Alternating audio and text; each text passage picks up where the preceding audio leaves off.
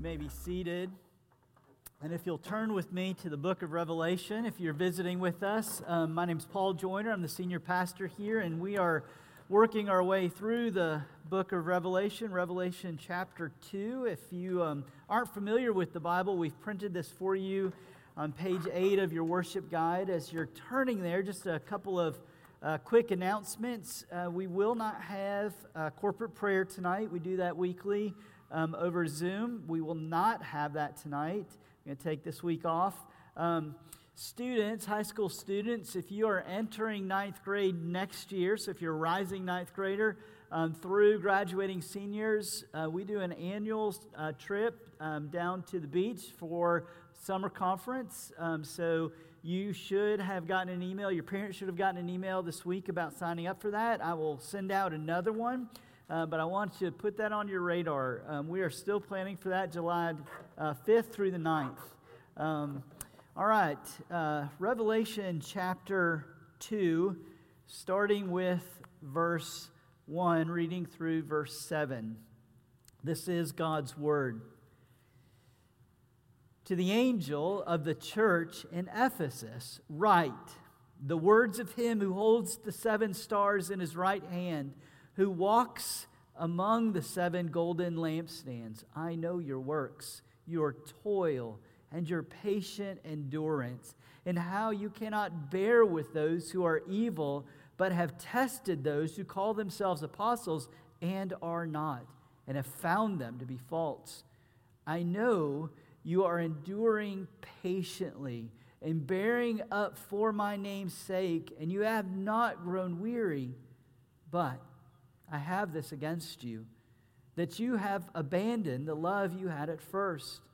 Remember, therefore, from where you have fallen, repent and do the works that you did at first. If not, I will come to you and remove your lampstand from its place unless you repent. Yet this you have you hate the works of the Nicolaitans, which I also hate. He who has an ear, let him hear what the Spirit says to the churches. To the one who conquers, I will grant to eat of the tree of life, which is in the paradise of God. This is God's word. Would you pray with me as we ask his blessing on his word preached? Lord, this is what we want.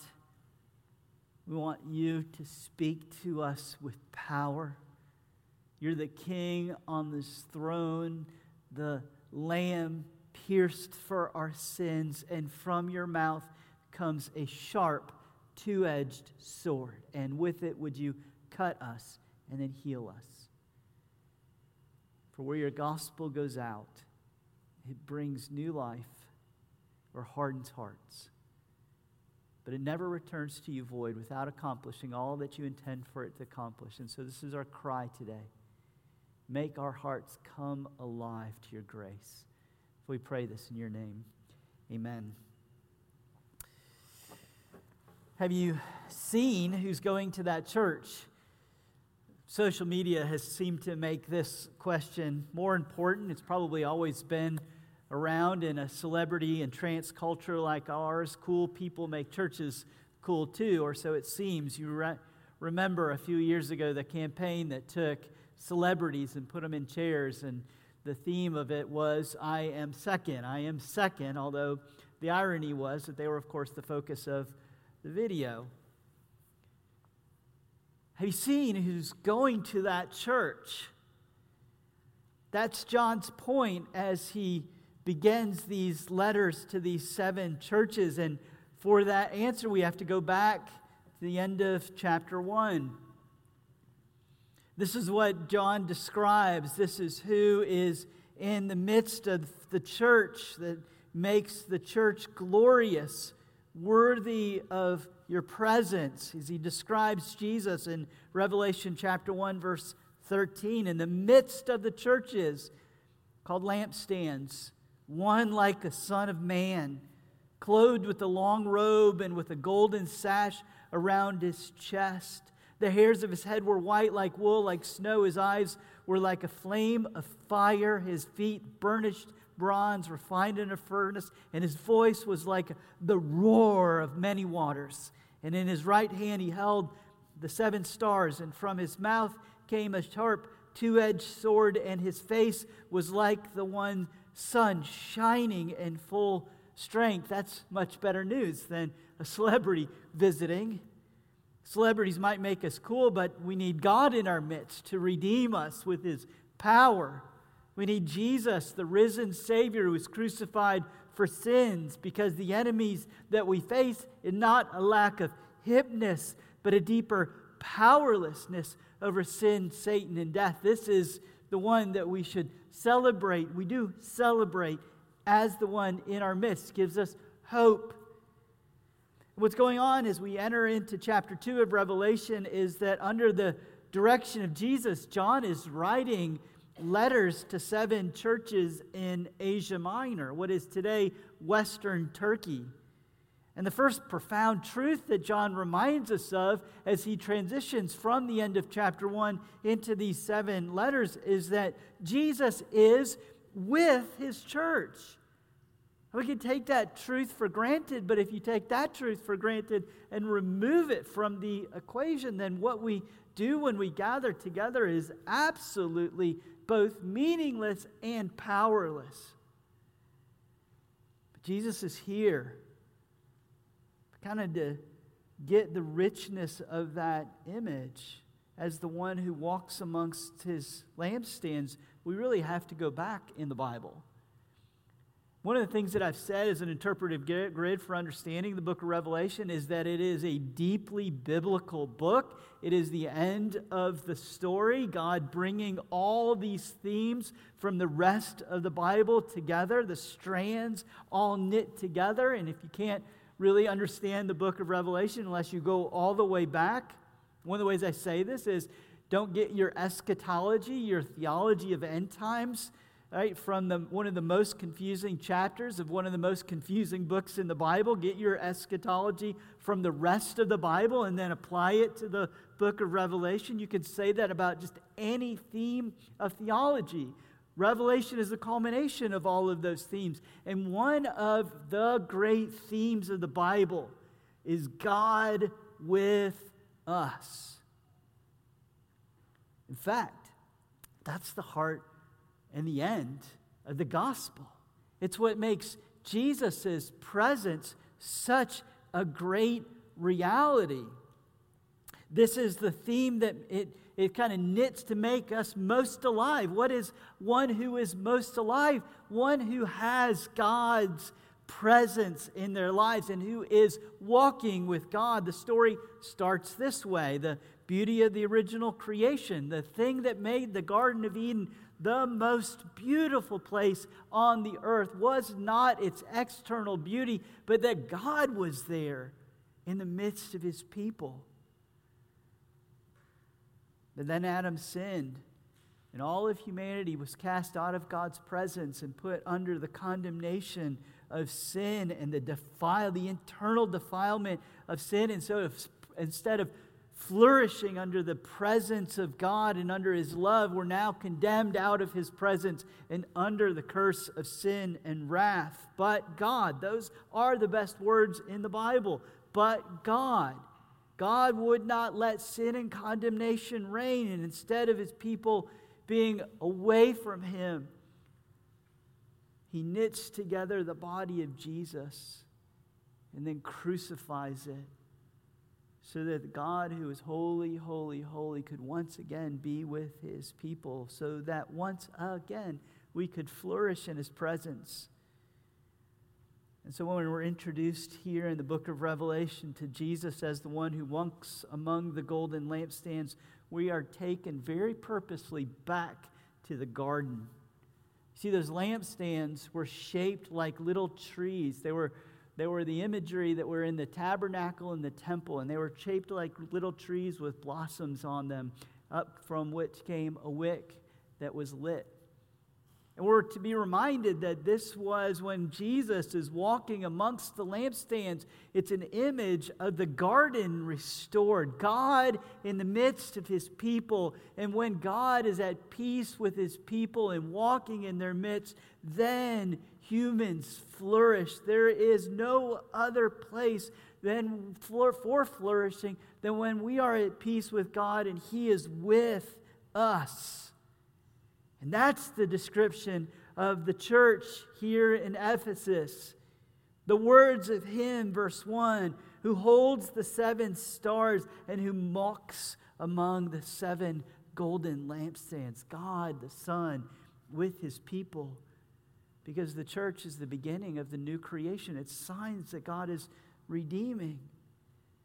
And that's probably why these letters are addressed to the angels of the churches. Now, angels can mean messenger. That's the most obvious translation of the Greek word for angels, but throughout the book of Revelation, the angels typically means angelic beings. So it could either mean that Jesus is writing to the messenger of the churches, the pastor, or he's actually writing this to be delivered by angelic beings. And again, throughout the Bible, as we said last week, the angelic beings are the servants and warriors of God who exist in the heavenly realm, who are gathered around his throne, singing his praises day and night. There are a few times in the Bible we get the curtain pulled back to see a reality beyond the material world, a reality beyond what we can see, taste, and touch. And what we see is just that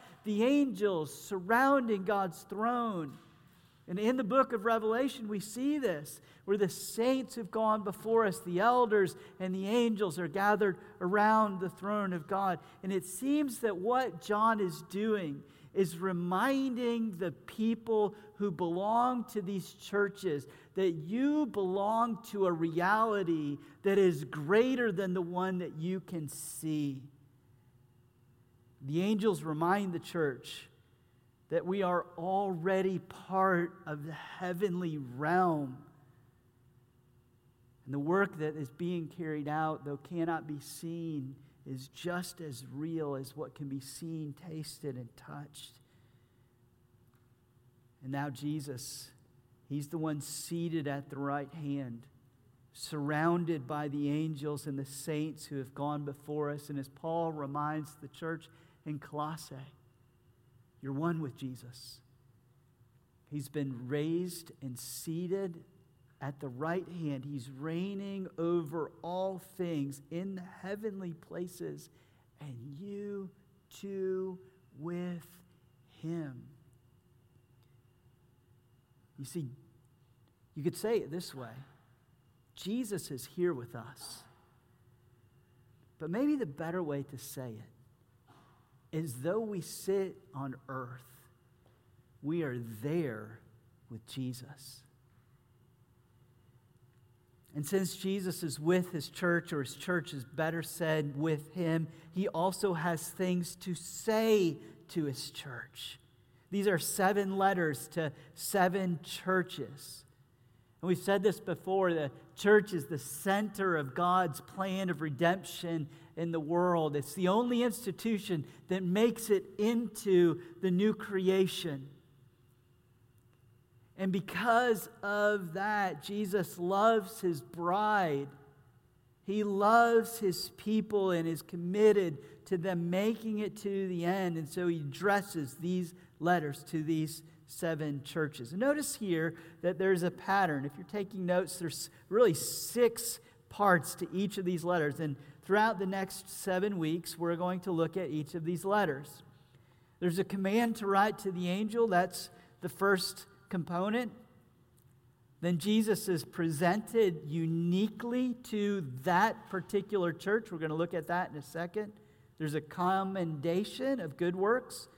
There's a condemnation, a call to repentance and new obedience, an exhortation to actually hear this message. Don't let it just slip off your ears. Pay attention. And then it ends with a promise to the conquerors. And we'll look at that in just a second, too. But notice first in these steps that as Jesus walks with his churches, he notices things about his church because he loves her. He's the one who walks among and notices because there's an intimate relationship with his bride. And that should encourage us. Where a call to repentance is also a promise held out because he knows us. And it's, it's like a good mother who knows what each of his ch- her children need. One child might need an exhortation and be dealt with sternly. One child might need to be encouraged because they are more tender hearted.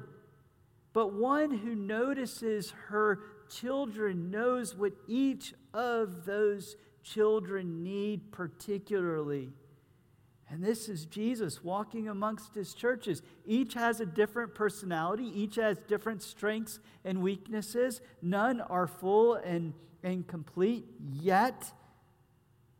He, he knows them, he knows us. There's, a, there's such an intimate connection between a particular local church and the king who sits on his throne that he is aware. But notice, secondly, the, the, the logic of the gospel that's present here. Because he holds out not just, not just things that need to be repented of, but things that need to be commended in them.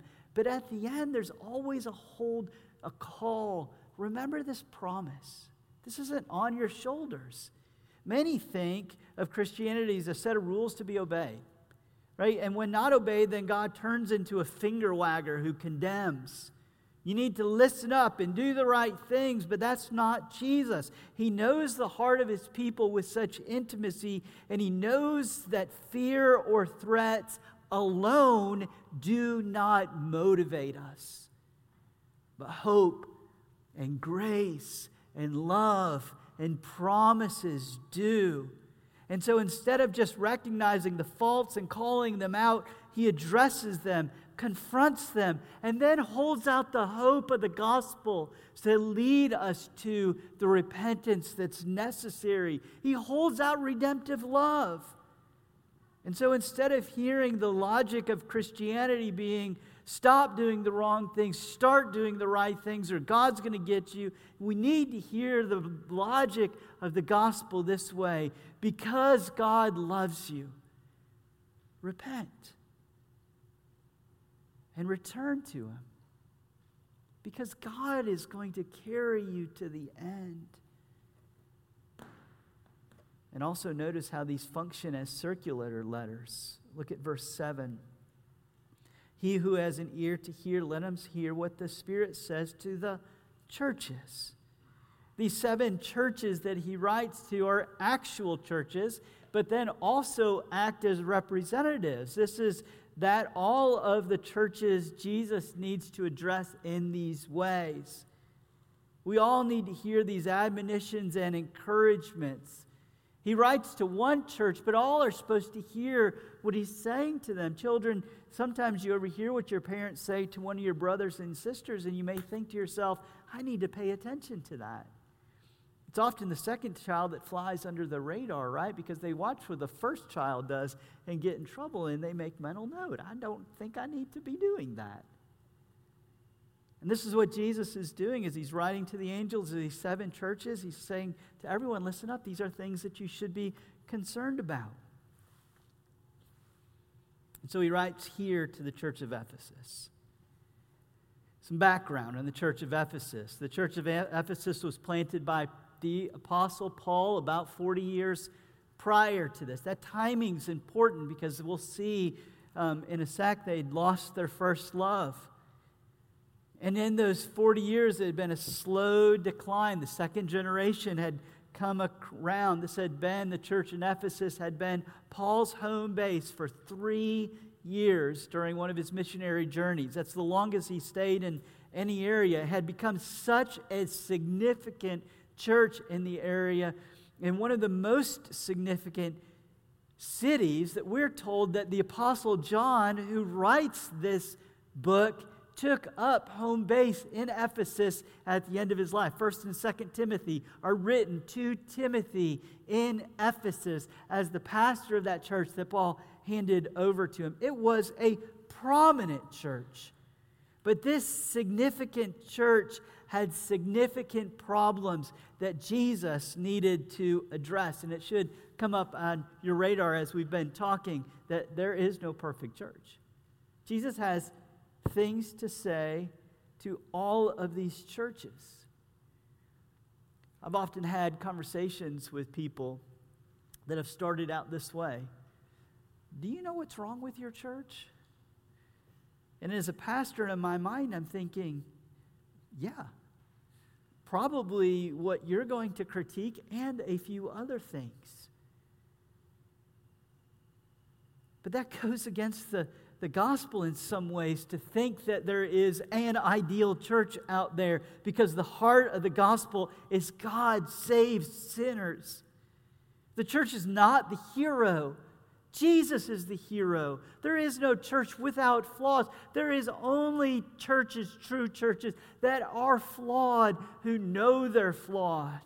And those flaws point to the sufficiency of Jesus. It's at times like that when I hear that question Do you know what's wrong with the church? I think, yes. But do you know what's most true about the church?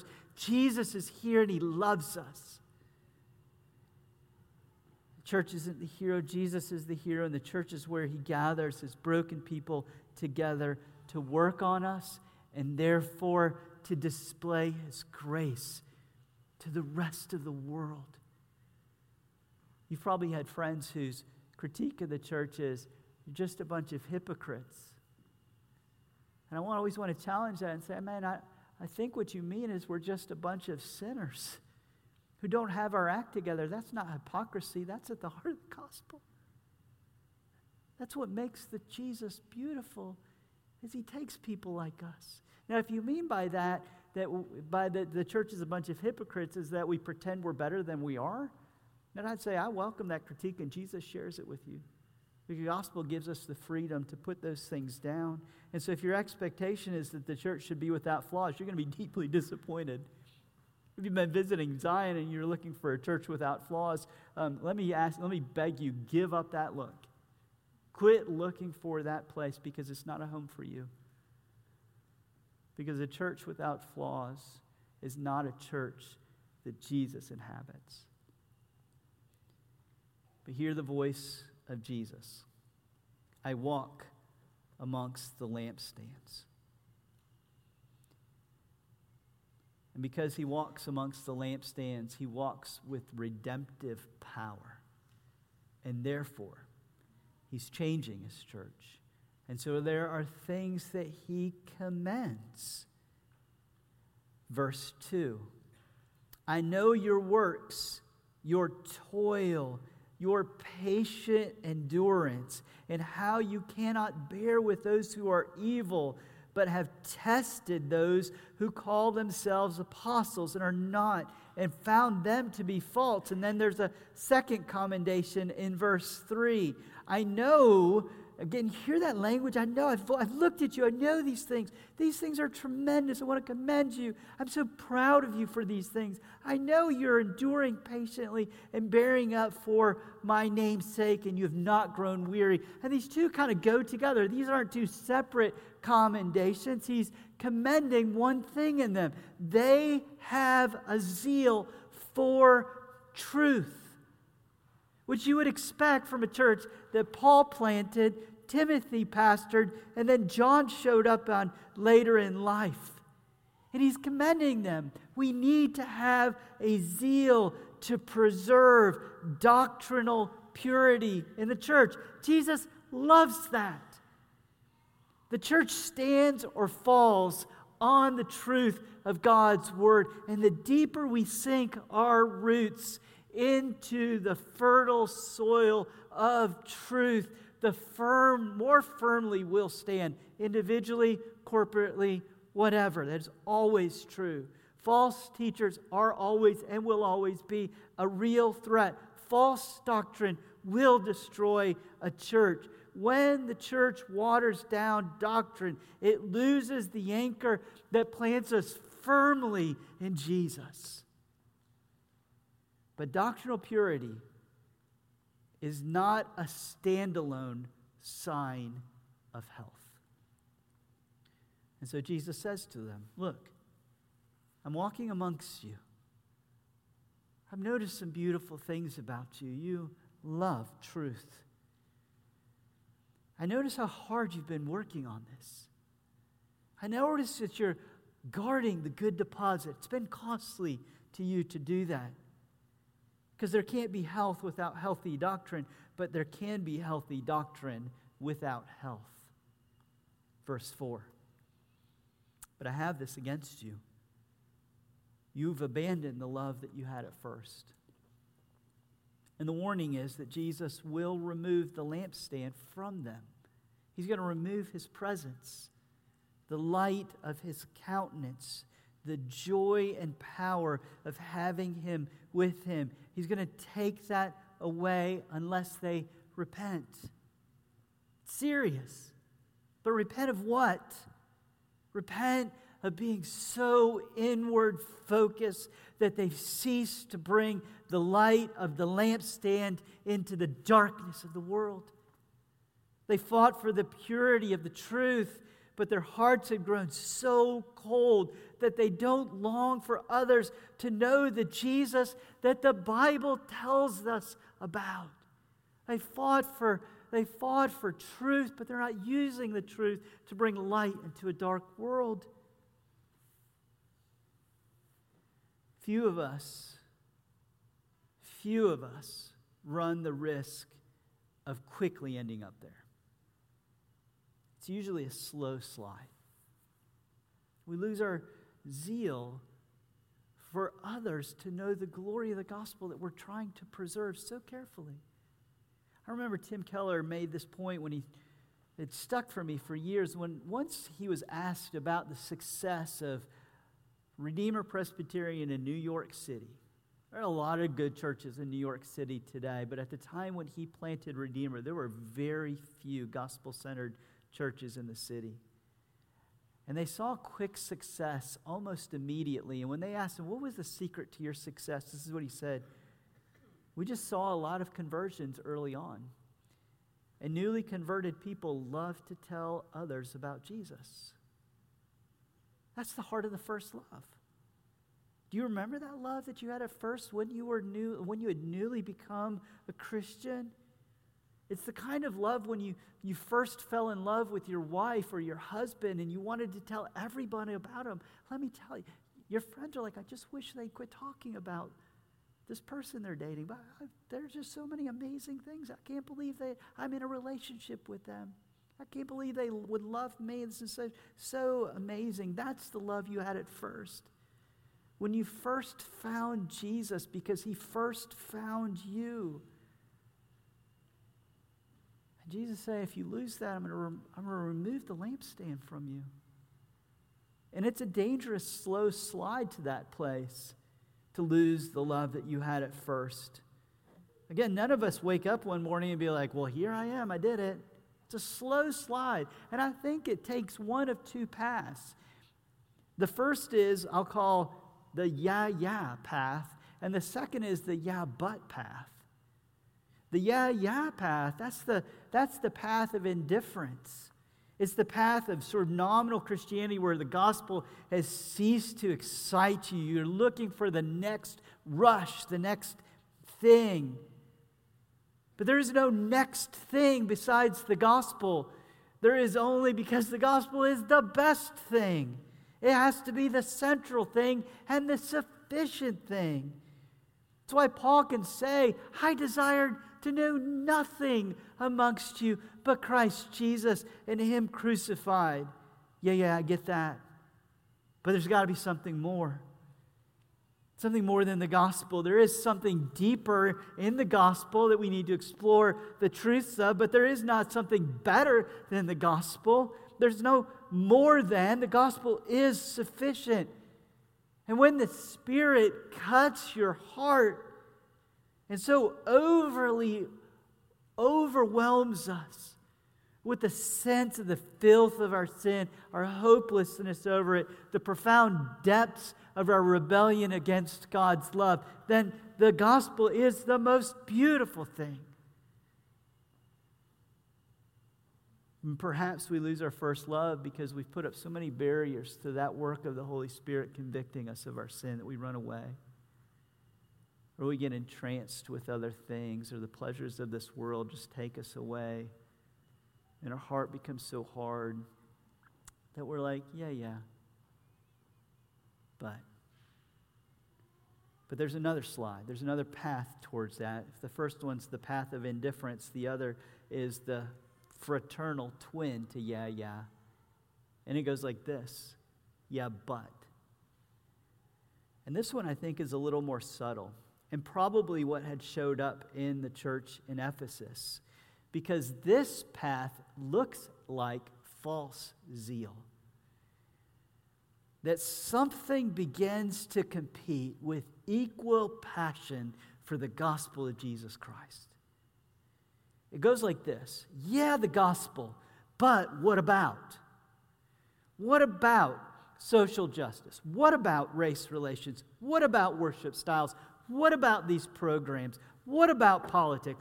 All extremely important things, things that the Bible should care, uh, that Christians should care about, that the Bible does speak to.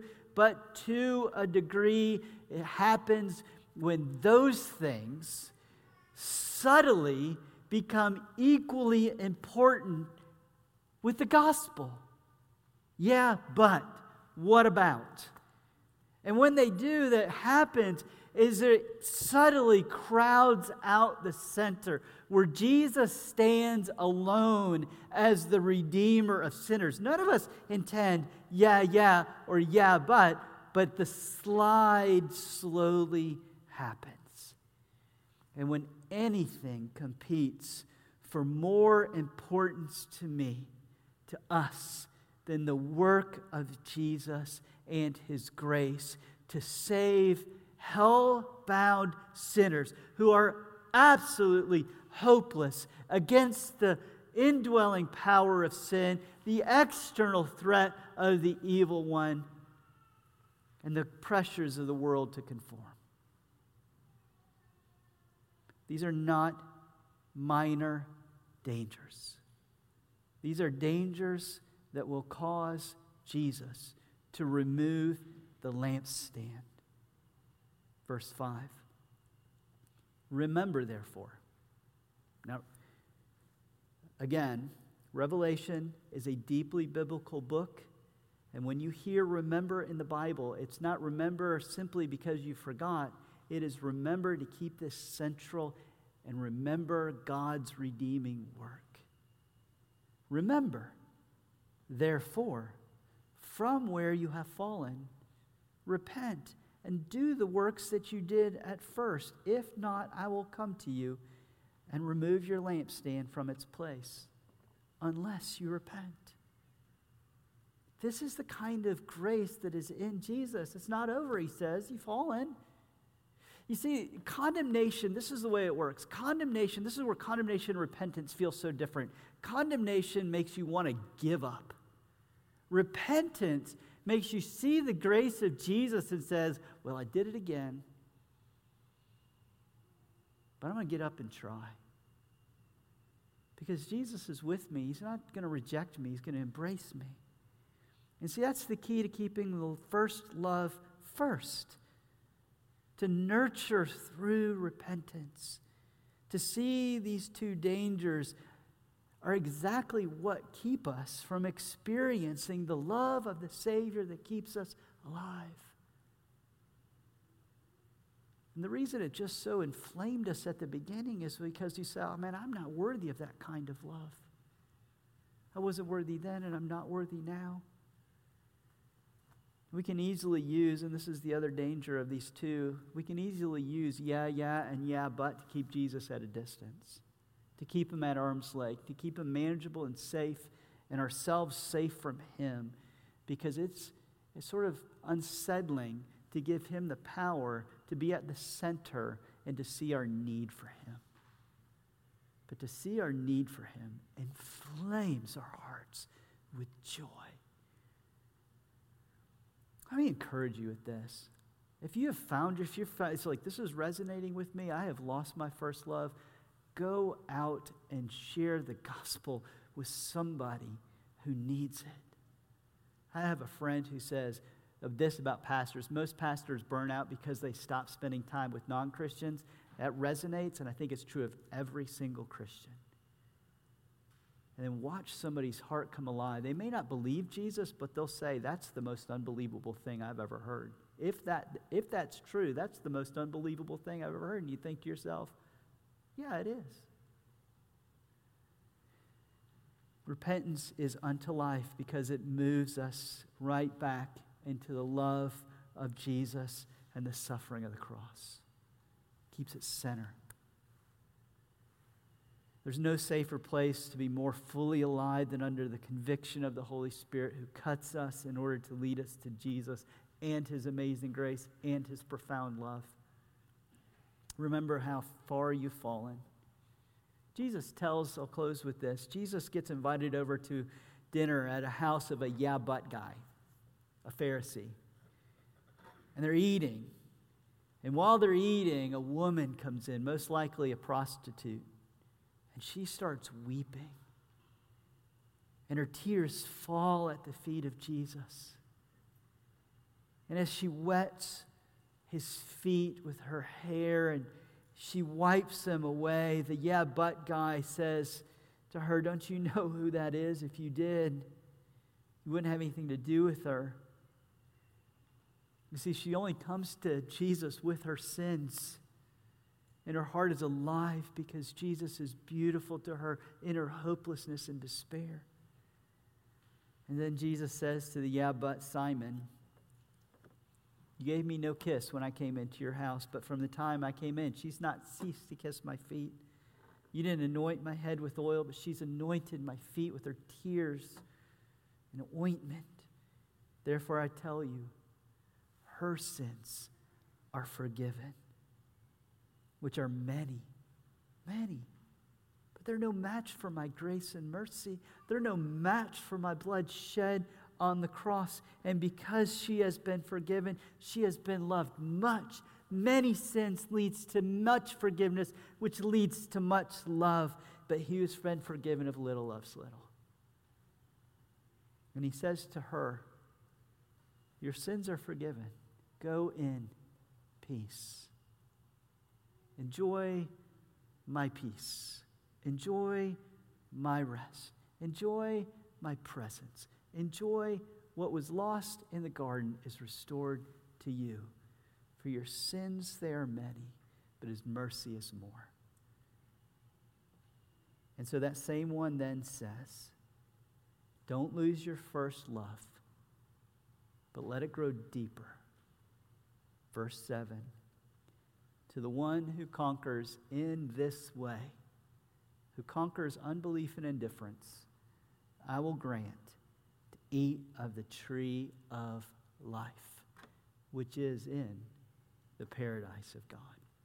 Let's pray. Lord, don't remove your lampstand from us and don't let us grow cold. We would pray for revival. I know how easy it is to become indifferent. My heart goes there so often. So I would pray for my own heart. Restore and revive and refresh again with the sufficiency of your grace towards us as sinners. And Lord, we pray, we would beg you to give us conversions in our own community to reignite loves that might grow cold. Please guard the center, that your gospel might be deep for all our needs, sufficient for all our sins, and enough for all of our concerns. Take this table, these ordinary elements, set them aside, and use them for the extraordinary end of keeping your gospel center in our hearts and reigniting a first love. If we pray this in Jesus' name, amen.